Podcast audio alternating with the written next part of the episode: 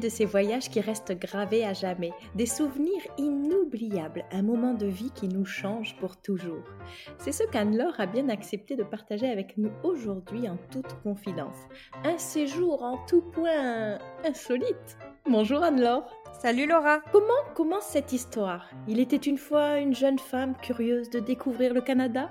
Alors c'est un petit peu plus compliqué que ça. je, ma meilleure amie vit au Canada depuis 10 ans et puis avec le Covid forcément on s'était pas vu depuis longtemps et on s'est dit tiens si on se faisait un petit trip euh, au Canada on va profiter de la réouverture des frontières et puis bon quand tu lances ton activité c'est quand même pas trop le moment de partir en vacances alors je me suis dit je vais partir tout en travaillant en même temps et en profitant pour découvrir un peu le, marché de l'hébergement insolite au Canada. Je me suis dit que ce serait super intéressant de voir euh, comment ça se passait là-bas pour faire un parallèle avec euh, le marché en France et puis surtout ramener des bonnes idées. Donc voilà comment j'ai décidé de partir au Canada en joignant l'utile à l'agréable. Bon, là, comme ça, sur le papier, tout semble parfait. Effectivement, ça coïncide parfaitement. Euh, pour un trip. C'était nickel en, théorie. Hein. on s'est dit pour euh, finir le séjour, donc on, faisait un, petit trip déjà, on allait euh, voir les baleines, on allait voir les ours, on faisait plein de trucs vraiment très nature, parce que j'étais déjà allée une fois, mais on avait vraiment fait plutôt le côté city trip. Là, on s'est dit, allez, séjour nature entre copains. Et donc, on a vu les baleines, on a vu les ours, c'est absolument merveilleux. Et pour le dernier week-end, on s'est dit, euh, on part euh, entre copains, on va louer un, chalet le week-end et euh, on va se faire un, petit délire avec le bain nordique, le chalet en rondin, au bord de l'eau, vraiment le côté authentique et typique canadien. Donc, on, part à chercher une réserve, enfin, va chercher un, un hébergement euh, sur plein de plateformes, notamment sur Airbnb. Et puis, on trouve rien. Ma copine me dit, bah, tout simplement, à cause du Covid au Canada, tous les week-ends, les Canadiens partent en fait euh, et réservent des chalets parce que c'est devenu un peu le rituel pour sortir de la grande ville. Donc, trouver quelque chose à moins de 3 heures de Montréal, c'est super compliqué. Mais un jour, par hasard, je tombe sur l'annonce parfaite, mais vraiment parfaite. Coup de cœur. Exactement, ça cochait toutes les cases. Chalet en rondin, au bord de l'eau, avec un bain nordique. Le cadre avait l'air juste magnifique. On s'est dit, allons-y. Bon, c'était quand même 600 euros le week-end, mais on s'est dit, c'est les vacances. À 4, ça passe, réservons. Super enthousiaste. On voit tout nouveau, euh, ouverture. Euh, euh, la, fin de la construction datait de, je crois, même pas deux mois. Enfin, on était super contents. Donc ça démarre bien. D'accord, donc il n'y avait pas encore d'avis d'autres locataires, il n'y avait euh, pas trop de retours en tout cas d'expérience. Euh, pas du tout, mais on s'est dit, voilà, c'est une opportunité, on trouvera rien de ah mieux, ça correspond, ça coche toutes les cases, il faut vraiment qu'on le réserve. Donc on réserve et on était super contents. Et là, déjà avant l'arrivée, il y a un petit couac on se rend compte qu'en fait, le planning, on n'aurait pas dû réserver du vendredi au dimanche. Il faudrait qu'on parte du samedi au lundi parce qu'il y en a un de nous qui là-bas qui travaille. Donc, euh, c'était un peu compliqué. On se dit, ah, bon, on va arriver la nuit vu que c'est une arrivée autonome. Après, on s'est dit quand même perdre une soirée quand tu payes quand même 300 euros la nuit, c'est quand même un peu dommage. On va essayer de décaler. Donc, j'envoie un super gentil message au propriétaire euh, avec ma plus belle plume. Il n'y a personne avant, il n'y a personne après. C'est le même tarif. C'est, ça me semble pas grand-chose. Le propriétaire met des jours à me répondre. Je l'appelle, il ne répond jamais. J'envoie des messages, il ne me répond pas. Et là, ça commence un petit peu à me tendre. Je me dis, quelque chose qui est pas normal quand même. Ça sent le roussi. On, est, oui, ça, sent le sapin. Ça verra que ça sent le sapin, cette histoire. Et donc là, je me dis, que se passe-t-il? Il met trois jours à me répondre. Il me dit en gros qu'il travaille dans les bois et que du coup, voilà, il a pas vu ma demande avant, qu'il est désolé, mais qu'il ne peut pas l'accepter parce qu'il va perdre de l'argent. Là, je me dis, mais qu'est-ce qu'il me raconte celui-ci? C'est le même prix. Il y a personne avant, personne après. Euh, je décale juste mon séjour. Je me dis, il a peut-être mal compris mon message, mais Airbnb envoie une demande en, demandant un report. Le message est on ne peut plus clair. Donc je me dis, mais qu'est-ce qu'il me veut? Et donc je commence un peu à m'agacer toute seule, mais je me dis, c'est pas, c'est bizarre. Je reformule ma demande. Elle me dit, ah, bien sûr, j'avais pas compris. Il me dit, ok, bon, allons-y. Ah, bon. On s'en va on, embarque tout le monde, même le chien. Il y avait un petit chien, un bébé chien qu'on a, qu'on a dû, à qui on a dû donner un cachet pour dormir parce qu'il ne supporte pas la voiture. Donc nous voilà tous partis, hyper enthousiastes. On arrive pile à l'heure, 16 h à l'adresse indiquée. Et là, on se dit bien, c'est bizarre, ça ressemble pas du tout aux photos. C'est un relais postal, rien à voir. Et là, on était là, mais que se passe-t-il? On va contacter le propriétaire.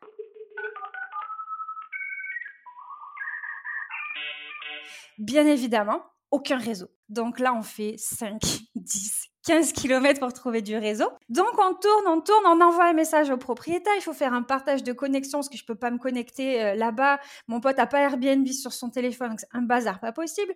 On envoie un message au propriétaire, on attend, pas de réponse. On l'appelle et là on nous dit que le numéro de téléphone est l'équivalent d'un message de téléphone non attribué.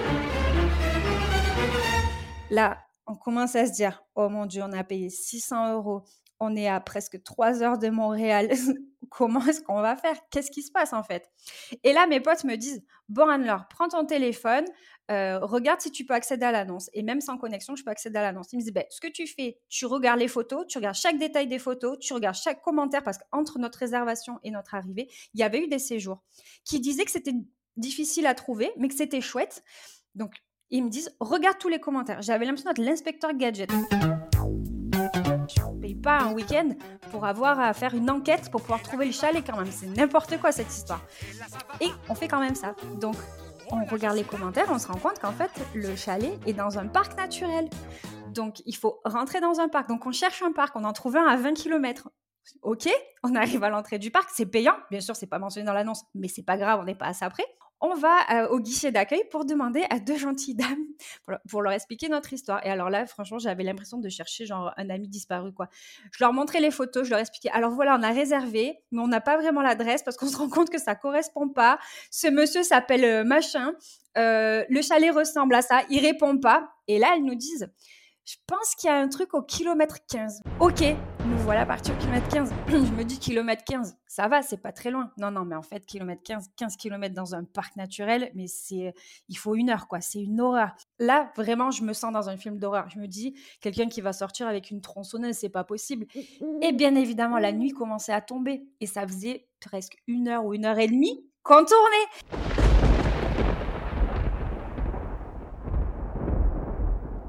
Donc vraiment l'horreur. On continue à chercher et là, kilomètre 15, on se dit mais c'est pas possible, c'est un traquenard, c'est quoi cette histoire? Mais la tension commence à être euh, un peu palpable dans la voiture, tu vois, ça commence un peu à tous nous, euh, agacer. Et là, on tombe sur euh, une voiture. On se dit, ouais, super. Donc, on lui fait des grands signes, un grand bonjour. Et le monsieur nous fait un grand sourire, un bonjour, et il trace. En fait, il croyait qu'on lui disait bonjour.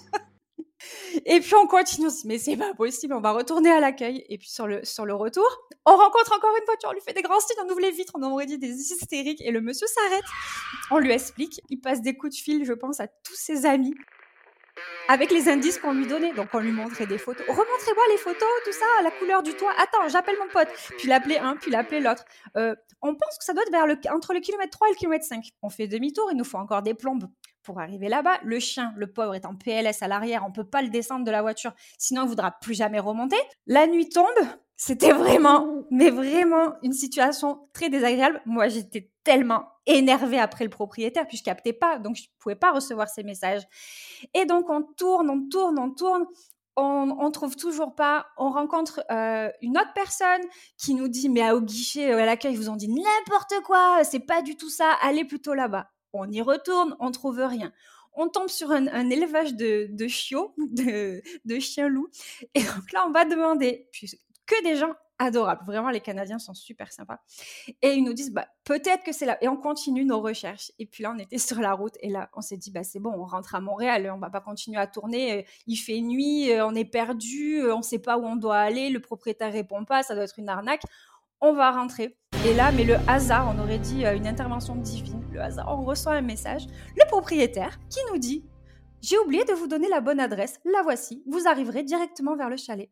Et là, ça faisait deux heures et demie qu'on tournait. Pas une excuse, pas un truc pour dire Ah, ben j'ai oublié, désolé, j'aurais dû vous le dire avant, je suis absolument confus. Pourquoi donner un numéro qui est erroné aussi? Donc je lui demande tout ça par message. Il fait complètement languille en me disant Ah, ben moi, comme je capte pas, je suis toujours dans les bois, ça sert à rien que je mette un téléphone, je réponds qu'au message. Oui, mais ça me dit pas pourquoi, pourquoi vous n'avez pas donné la bonne adresse? J'essaie de pas trop m'agacer parce que me c'est le premier jour. Je sais pas comment ça va se passer tout ça. Et bon, quand on est arrivé, vraiment le chalet pour le coup correspondait parfaitement euh, à l'annonce.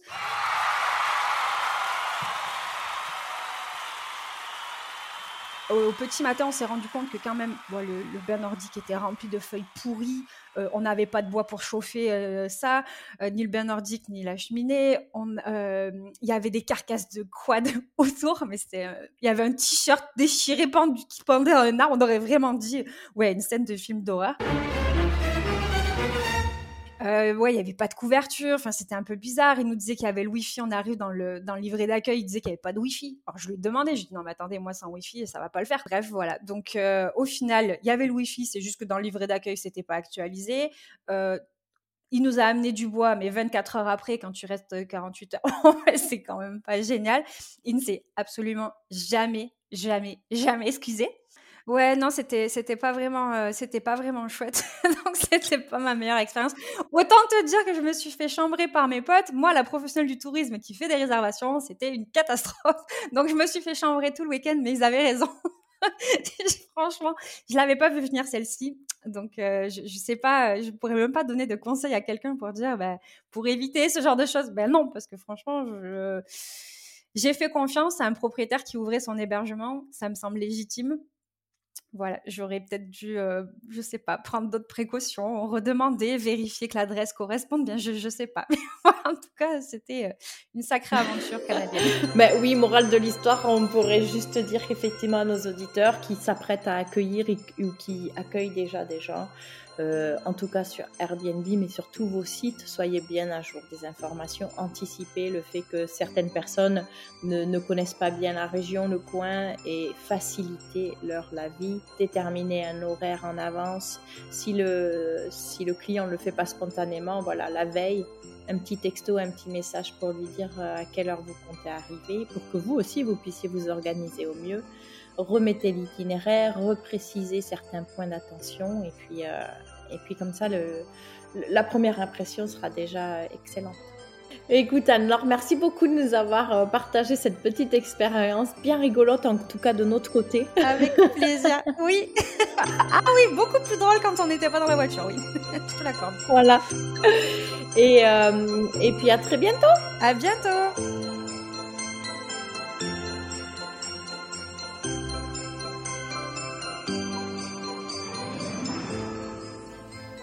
Vous venez d'écouter un épisode spécial calendrier de l'Avent et je vous en remercie. Pour soutenir le podcast, mon plus beau cadeau de Noël est de recevoir une avalanche d'avis et 5 étoiles sur Apple Podcast. Cela ne prend qu'une minute et c'est la meilleure manière de témoigner votre intérêt pour mon contenu et de le faire connaître au plus grand nombre. Bah oui, faut savoir partager, hein. c'est ça l'esprit de Noël. Merci à tous et à demain pour encore plus de conseils, d'astuces et de bonne humeur.